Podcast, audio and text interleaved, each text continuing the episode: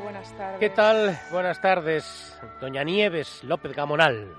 Oye, Qué, qué bonita sintonía, qué ¿Verdad? bonita idea tuya refrendada. equipo, no, del no, no, no, ha sido una idea tuya esto de hablar con, con la Oh, gente no, de no, no, misiones, no. que hemos de decir que todos nos ha parecido muy bien, pero la idea es es verdad que, que durante todas estas semanas de verano hemos estado, bueno, pues acercándonos a misiones. Hemos recorrido el mundo, ¿eh? Sí, fíjate, porque eh, empezamos con Camerún Sí, hace ya un tiempo, ¿verdad? sí, sí. sí. Luego nos fuimos a Madagascar, Exacto, sí, sí, sí. hemos Perú. viajado a Perú. Sí, sí, sí. Eh, la verdad es que nos fuimos a la estepa rusa, ¿no te Es acuerdas? verdad, a hablar con, con aquel sacerdote. Que nos bendijo Fíjate, en ruso. es verdad que nos bendijo Nos en mandó unas ruso. bendiciones en ruso. También estuvimos en Tánger, en, en Marruecos. Eh, bueno, pues hoy fíjate, porque nos vamos a quedar en España. Nuestro protagonista, nuestro héroe misionero está en España. Está desempeñando otra misión. Pero fíjate, porque ha estado más de medio siglo, que se dice pronto, en misiones en Burundi y en el Congo.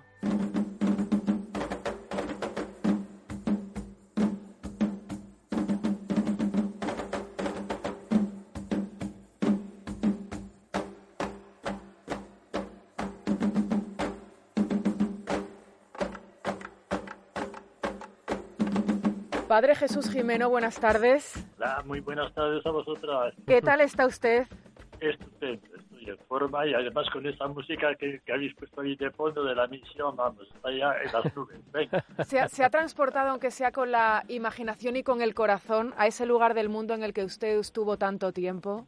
Oh, pues que lo tengo siempre, no tengo ganas de, de marchar, pero desde aquí lo llevo en el corazón, o sea que lo, lo tengo aquí ya muy cerca, muy cerca. ¿eh? ¿Cuántos años estuvo en el Congo?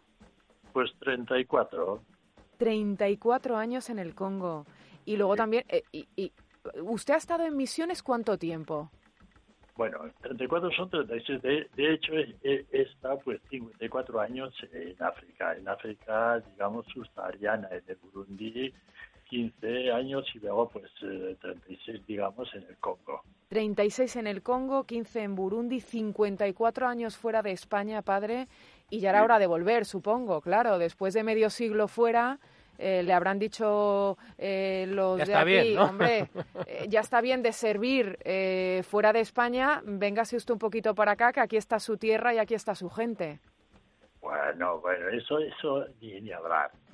Mi tierra es el mundo. Ah, Yo no tengo tierra, no tengo patria. Mi patria es el mundo. Y África pues la llevo en, en el corazón y de una manera muy, muy entrañable. Y o sea que ahí yo, yo me siento pues, pues en mi casa. Es mi país, es mi patria, es mi nueva patria. es- Sí, sí, pero Bueno, y su patria chica, ¿de dónde es usted? yo soy de aquí mismo, de Navarra. Hombre, tierra de Javier y de buenos... ¿No?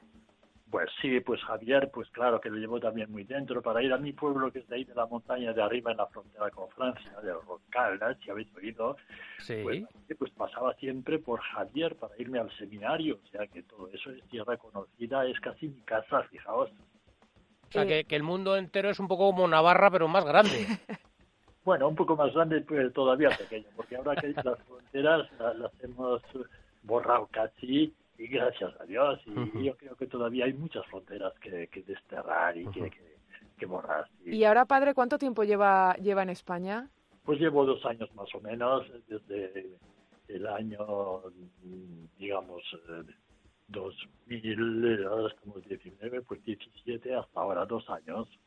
Dos años. Y sigue usted teniendo acento, ¿eh? Hombre, eso que no se me quita nunca, claro. Que, que mi tierra es África eh, y, tal vez lo lleve por otra cosa, no sé si de genes o qué, porque en mi caso también me lo dicen algo, que tengo una- un acento un poco especial, pero en fin, eso no es grave. Eso. Déjeme que, que le haga una pregunta. ¿Qué, qué es lo que más... ¿Es verdad eso del- que dicen un poco del mal de África? ¿Qué le cautivó de, del continente africano y además de esos eh, Burundi, esos ta- sitios tan pobres? Pero ¿Qué, qué le- qué le pareció que- que- que nos pudiera decir en pocas palabras? Es que esto es así. Eso de, de- del virus de, de África, claro que es verdad. Todo lo que pasamos por África, regresamos aquí añorando aquello, queriendo volver cuando estamos aquí. Quisiéramos habernos quedado allí, pues hasta morir incluso, claro. Y, y, África tiene ese embrujo. Ya sabes que en África, pues todo eso, lo de los espíritus, ese mundo mágico de la selva y de qué sé yo, esos ríos imponentes, ríos, esos desiertos, pues es algo un poco extraordinario. Y eso creo que, que se nos inserta en el interior de nosotros mismos y quedamos, pues, como, como digo, embelesados de África. Pero África no es el continente solamente, las tierras, es un cierto exotismo, sino que son sus gentes sobre todo. Eso es. Y, verdaderamente las gentes de, de, África nos cautivan, nos cautivan. Yo he visto dos cosas, a ver que, quiero compartirlas con usted, padre, que son eh, las dos eh, me, impactaron. Una es la mirada de, de miedo de niños y tal, la mirada de miedo, una mirada, y luego la sonrisa, igual, la sonrisa de decir, pero bueno, esta es la sonrisa de la felicidad, ¿no? O sea, en mismos más o menos, en como no en la misma situación, porque claro, el pobre que tenía la mirada de miedo, supongo que sería alguna situación de esas mm, verdaderamente trágicas, desesperadas, pero eso, ¿no? Es, ese contraste también es tremendo, ¿no? Bueno, eh, la, sonrisa no sé si es siempre signo de, de felicidad. Parece que es tan espontáneo. Yo creo que la, sonrisa responde un poco a las relaciones tan familiares, tan íntimas, tan directas que tienen los africanos con todo el mundo. Yo creo que es apertura. Cuando se sonríes a una persona, esa persona eh, te responde con, con la misma mirada de sonrisa también. Si a alguien tú le miras con enfado, te va a responder pues con desconfianza, tal vez con enfado. Yo creo que la sonrisa es, signo de hospitalidad, de comunión, de cercanía, de, de, muchas cosas que son muy bonitas en África y en general en los países del tercer mundo. Yo creo que sí. Cosa que estamos perdiendo muchas veces aquí en nuestra Europa occidental, tan fría, tan robótica, tan, mm. tan avanzada, pero tan fría muchas veces. Padre, nosotros todas las semanas cuando conectamos con alguna misión, con algún religioso o con alguna misionera española, les damos las gracias por la labor tan enorme que ustedes hacen eh, allí eh, a usted se lo quiero dar también porque además eh, usted ha sido una persona que ha dedicado su vida a los demás, más de medio siglo, como nos ha contado en el continente africano, en misiones en lugares muy deprimidos, en lugares con mucha pobreza, a lo mejor con mucha riqueza de, de, espíritu, de alma, de corazón, pero con mucha pobreza. y usted ha vivido allí durante tanto tiempo, de forma tan continuada, es verdad que oyéndolo hablar parece a lo mejor el oyente puede imaginar que usted es una persona eh, de 60 y. ¿Nos puede revelar cuántos años tiene? Pues tengo 87, 83, camino de 84 pronto. Fíjese. O sea que soy un viejecito ya, pero... No, de viejecito nada, porque usted sigue teniendo garra, sigue teniendo empuje, sigue teniendo espíritu para, pues, para seguir con la misión. Es, Navarro Roncalés, fíjate tú, como para no tener... Pues sí, pues sí, bueno, yo creo que esto viene de naturaleza o algo así, no, eso no tiene ni mérito ni demérito, es la lotería que me ha tocado en la vida, que, tiene, que tengo que estar pues muy reconocido, y creo que he tenido pues mucha suerte, digamos, en, mi vida y en la salud y en las facultades también ahora, pues sí, pues me siento muy bien en, en, mi piel y, y, en la situación en que me encuentro. Siempre me he encontrado bien, pero ahora pues también aquí supone esto pues un, eh, colgar bártulos y regresar por aquí, pero efectivamente me encuentro muy a gusto conmigo mismo y con los demás. Y pero me ha hecho una pequeña trampilla, porque cuando hemos, eh, eh, hemos hablado de lo de la sonrisa y todo esto, pero no me ha hablado de lo del miedo que a mí también ha pasado miedo, había ahí, porque la vida, a veces dice, la vida en África no vale como la vida. O sea, mm, el, creo que era Pérez Reverte que dijo es que el miedo es África, ¿no? Porque es esos chavalillos que a lo mejor tienen con, con, sus Kalashnikov o no sé qué, esas imágenes tan, tan duras. ¿Miedo ha pasado alguna vez? Yo miedo, bueno, sí hay que tener miedo en la vida. El miedo yo creo que es natural, es espontáneo. Yo, yo soy muy temerario, ¿sabes? Desde niño he, he, vivido en las montañas, por ahí en los bosques, o sea que el medio no me es connatural. Sin embargo, hay situaciones en la vida en, que el miedo se, te impone, pero Mira, nunca estado traumatizado. Hay, hay gentes que dicen, mira, ahora que habéis estado por ahí África, que habéis vivido eh, tales situaciones, tenéis que ir pues a hacer una estancia de tres meses porque os ha impactado todo eso, habéis recibido un, shock, como decían en francés, eh, psicológico. Pues yo, mira, yo nunca, y he pasado por situaciones pues muy peligrosas, como se dice vulgarmente, pero nunca me, me ha chocado. He afrontado la vida con, con mucha serenidad, no digo con valentía, tampoco con heroísmo ni nada de eso, pero con mucha naturalidad. Y, y creo que, que, el miedo, pues, eh, eh, existe en algunas circunstancias concretas, porque es una, un instinto de, de, autodefensa. Cuando tienes miedo, pues tienes que huir o tienes que tomar medidas para salvar eh, tu vida o la de los demás. Y entonces es normal que tengas miedo. Pero yo he corrido delante de fusiles a, las dos de la mañana. Pero eso no me ha impactado especialmente en ese momento, sí, pero rara vez lo cuento. Y quien dice eso, pues en, otras muchas circunstancias. Sin embargo, pues ya digo, no soy miedoso por naturaleza, de ninguna manera. Y que los niños de África tengan, tengan miedo, pues depende. Si les sonríes desde el principio, son encantadores. ¿Qué van a tener miedo? Hombre, delante de los fusiles, claro, los claro. van a tener miedo y en situaciones de, de, hambre o de agresión de cualquier mm, clase que sea, pues sí tendrán miedo. Pero espontáneamente no tienen miedo, al contrario, son risueños, son alegres. Felices no lo sé, no creo que sea necesariamente signo de la felicidad. Esto yo creo que habría que discutirlo. Padre Jesús, ha sido un placer charlar con usted esta tarde. Muchísimas gracias y cuídese mucho. Hasta luego.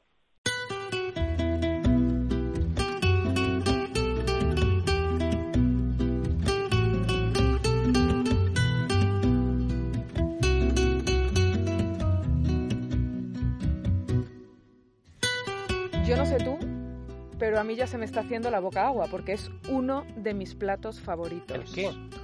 Pues mira, lo vamos a descubrir ahora. Es que eres un impaciente, no, Jaime No, este, o sea, tú imagínate, está escuchando a alguien y dice se me, se me está abriendo la boca de uno de mis platos bueno, favoritos. Bueno, también es verdad que no he hecho transición ah, y venimos, claro, es que claro, bueno, es verdad, es verdad, es verdad, no hemos hecho ninguna, hemos pasado no hemos, hecho, no hemos hecho y hemos pasado una liaison, dice lo, lo franceses, una liaison, una, eso, una transición. ¿eh? Sin transición. Sin transición, directamente a la comida. es verdad, me ha encantado conocer al, Padre Jesús, que además, fíjate, porque me queda con ganas de preguntarle, porque él se llama Jesús porque nació el día de Navidad. Hombre, fíjate, ¿eh? fíjate, y sus padres dijeron, bueno, pues ¿cómo lo vamos a llamar? Y qué racio, qué valiente. No, quería deciros que era valiente, pero joder, he corrido por la noche, que no lo he dicho nunca, detrás de los fusiles. Hombre, pues bueno, pues te iba a decir que ahora vamos en, a comer nuestro, en nuestro país de Guinness, de verdad que lo tenemos todo, eh, bueno, pues qué mejor que refrescarse con un buen gazpacho. Ah, y a lo mejor alguien que, tú, por ejemplo, dices, oye, que vienen los amigos a casa,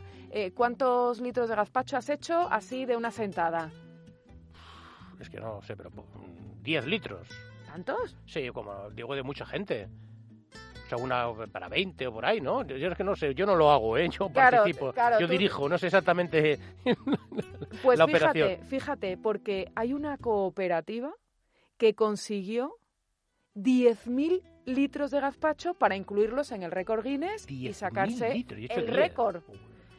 Enrique de los Ríos, director general de Única Group, buenas tardes. Hola, buenas tardes. ¿10.000 litros? Pues sí. un poco exagerado, ¿no? Un poco exagerado. Era mil veces más de lo que estaba diciendo. sí, sí, pero bueno. Pero, pero ¿en, qué, en, cuánto estaba el récord establecido y dijimos, venga, vamos a, vamos a darle un poquito más a la manivela de, de, la, de la Turmix y vamos a hacer más gazpacho? Pues el récord lo tenía Portugal en 5.000. Y, nosotros dijimos, pues vamos a mojarle la oreja a los vecinos y en lugar de 5.000 no podíamos hacer 5.500. Había que arrasarlos y pulverizar, como decía eh, Ugarte, pulverizar la marca, ¿no? Sí, sí, es como si fuésemos los de Bilbao. Exacto, Oye, que Jaime es de Bilbao y, fíjate, y solamente hacía 10, 10 litros. 10 pero para dos. 10.000 litros está bien, hombre.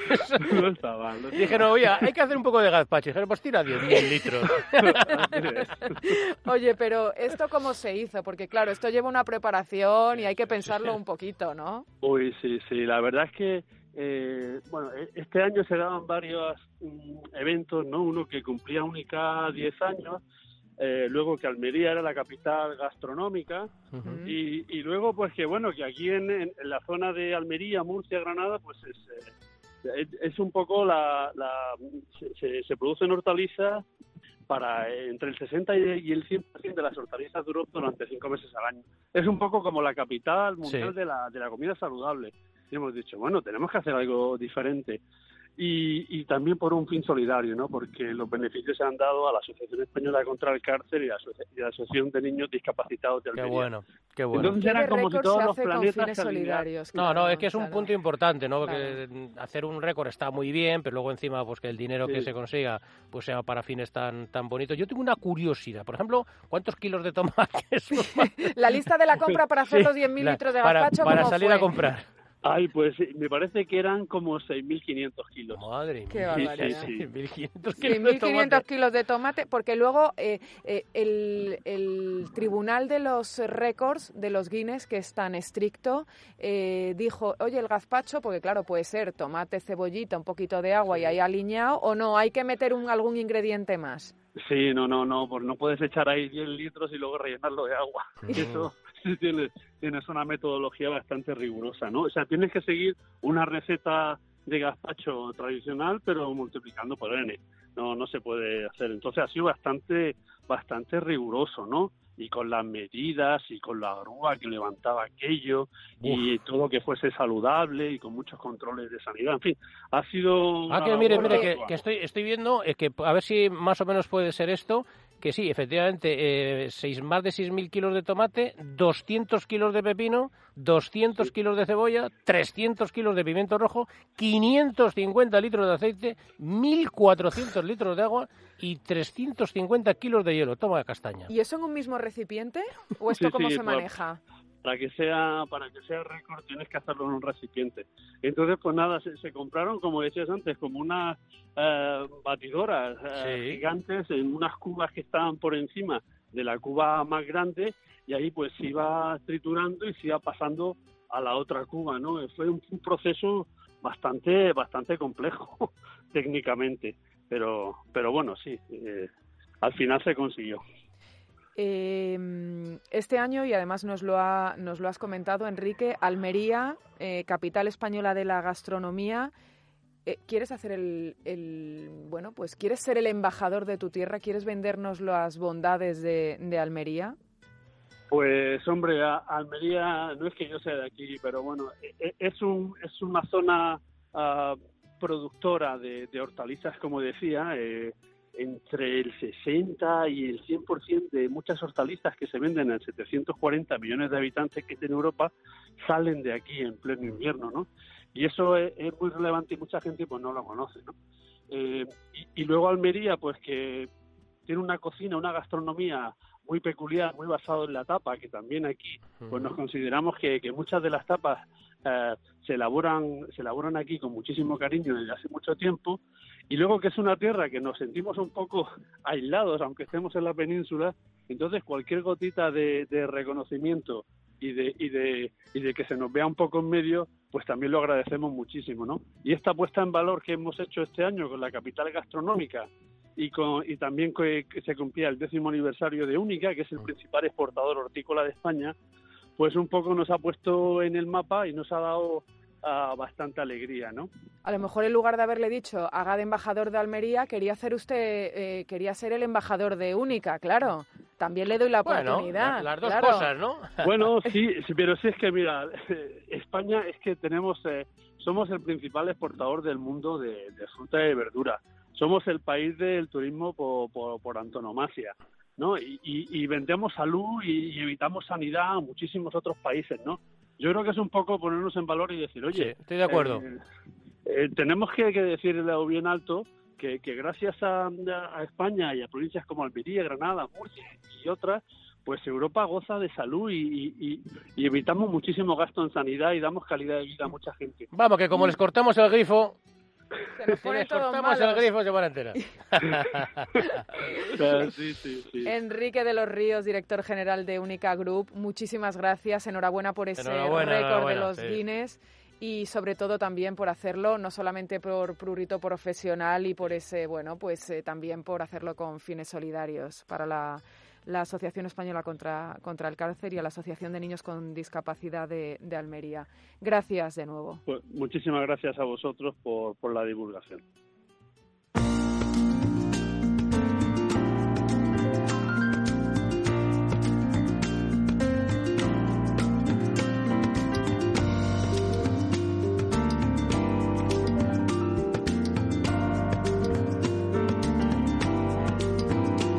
gazpachito? bueno, pues después de un gazpachito hay que ponerse a punto, ¿no? Hay que ponerse a punto. pues mira, ligerito. Pues mira, vamos a hablar de, uno de los rostros televisivos más famosos de la televisión de los 80, 90, no lo sé, tengo que hacer la consulta de rigor. Sí, Como de la llamada. Venga. Miguel Herrero, buenas tardes. Muy buenas tardes, Nieves, compañeros. De los 80, de los 90, de las dos décadas. De los 80, los, 80. Ivana Sarre es un icono totalmente de la televisión de los 80. Su imagen representa a la perfección eh, la, España de, aquella década, junto pues a Alaska, Mayra Gómez Kem y otros iconos televisivos. Pues vamos a ver cómo Eva Nazarre, nuestra protagonista del ¿Qué fue de?, se presentaba ella misma. ¿Puede decirme su nombre? Sí, claro, Eva Nazarre. ¿Profesión? Bueno, yo soy gimnasta, pero aquí se me conoce como artista polivalente. ¿Qué trabajo desempeña? Soy la presentadora de Puesta a Punto. Esto nos lo tienes que explicar, lo de artista polivalente es, es extraordinario, ¿eh? Totalmente. La verdad es que Eva llegó a la televisión de una manera muy casual, es de esas personas que no había estudiado nada que realmente como para trabajar en el medio o para, para eh, presentar un programa de televisión, pero eh, el hecho de que Televisión Española pensara en hacer pues un programa para las tardes, 15 minutitos, un programa muy cortito en el que la gente pudiera hacer un poquito de deporte, de gimnasia en casa, pues con objetos o un poquito para, para relajarse de, trabajos y de esfuerzos. Eh, pensaron una campeona de gimnasia en Sagrario Aguado, pero en el último momento no pudo ser, y cogieron a esta chica que había sacado un disco, fijaros qué curioso, un disco de música que servía para hacer ejercicios en casa. Entonces, a raíz de que el disco sí que había funcionado muy bien, pero ella no había aparecido jamás en televisión, se presentó a las pruebas y fue elegida, pero en el último momento, la semana anterior, a presentar Puesta a Punto, que es aquel programa que empezó en el 83 en televisión española. Porque es verdad, ella misma se presentaba, ella, yo soy gimnasta, gimnasta, lo que pasa que aquí, bueno, pues soy artista polivalente y ella llevaba con su marido un gimnasio, luego ya hizo este vídeo con esta música y yo luego le reportó ese éxito tan tremendo que tuvo en aquella época. Y luego lo que sí, bueno, que nos lo va a refrendar eh, Miguel es el el, eh, que era supernatural, ¿no? Que, que sorprendió mucho pues para que no, no, de no tener ningún tipo de relación con, con, la televisión, a la televisión, en fin, que, que, impone lo suyo y haciendo una cosa de ese tipo, que fue como entró como, como, vamos, fue, fue un boom. Pues sí, razón tienes, porque eh, digamos que el arma principal de, de, Eva, y ella a veces lo reconocía en entrevistas, es que mm, era suficientemente atractiva como para que gustara a los, eh, a los señores que veían la televisión en aquella época, una España un poco anclada en el pasado, ¿vale? Pero no, pero no molestaba a las señoras, ¿no? No era exuberante, nada, nada exagerado. Por lo tanto, a ellas les caía bastante bien igualmente. Y incluso a los que éramos niños en los 80 nos resultaba muy simpática la voz mm. aniñada que tenía, la manera de dirigirse a cámara. Luego eh, los calentadores y los colores que llevaba. es que eso era mítico. Bueno, oye, en los gimnasios la gente se iba como iban a Sarre. Totalmente, y es que la estética de la, de, la época que hablamos y de la presentadora que hablamos es la de pues eh, Flashdance también, la de eh, películas Fama, por supuesto, la, la serie que es de ese mismo año de las azafatas del 1, 2, 3, en aquella época Silvia Marsó y demás, es decir, los calentadores, la, estética, la música, todo representa mucho eh, pues pues una moda que hubo en aquel año, bueno, imaginaros los gimnasios como, como, como fue, bueno, todo el mundo se empezaba a apuntar, todo el mundo quería hacer eh, deporte. Luego el programa tenía una cosa muy curiosa, es que había muchos especiales, por ejemplo, eh, especiales con gente mayor, con niños, incluso con Papá Noel, el día de Navidad, pues eh, sacaron un Papá Noel que hacía gimnasio, gimnasia con Eva Nazarre. Oye, vamos a escuchar un poquito del programa y luego quiero que nos expliques, eh, Miguel, por qué al final solamente estuvo, después del éxito, tres años en parrilla. Vamos a escucharlo. Hola amigos, buenas tardes. Este es nuestro primer programa de puesta a punto. Aquí, con nosotros, tendría que estar Sagrario Aguado, ex campeona de España de salto de altura, pero que por un pequeño problema no va a estar con nosotros. O sea, que va a ser a mí, Eva Nasarre, a quien me toque presentar el programa. Y os lo aseguro que lo voy a hacer con el máximo de ilusión. Espero que os guste. Y a la gente le gustó. Y entró en la casa de todos los españoles. Y estábamos todos mirando la tele e intentando hacer los mismos movimientos que ella hacía. Pero es que además fue un exitazo impresionante porque eh, se emitía a la hora aproximadamente de, de Spinetta, Tocata, de lo que había en la primera cadena, pero en la segunda cadena. Entonces es más sorprendente que 10 millones de espectadores se quedaran pegados a la pantalla pues viendo esas clases, porque mm, claro, tú, tú, no podías ver el programa sentado eh, de 15 minutos, sino que, mm. que, te animaba a ponerte de pie y a hacer, bueno, ejercicios muy básicos. Quiero decir que tampoco puesta a punto hacía te, hacía hacer eh, ejercicios muy elaborados, sino que era básicamente pues pues agachar, subir, hacer eh, incluso la respiración, ¿no? Pues eh, con música de fondo que eran los éxitos de, los 80, de, de las músicas de, de, las bandas sonoras de las películas.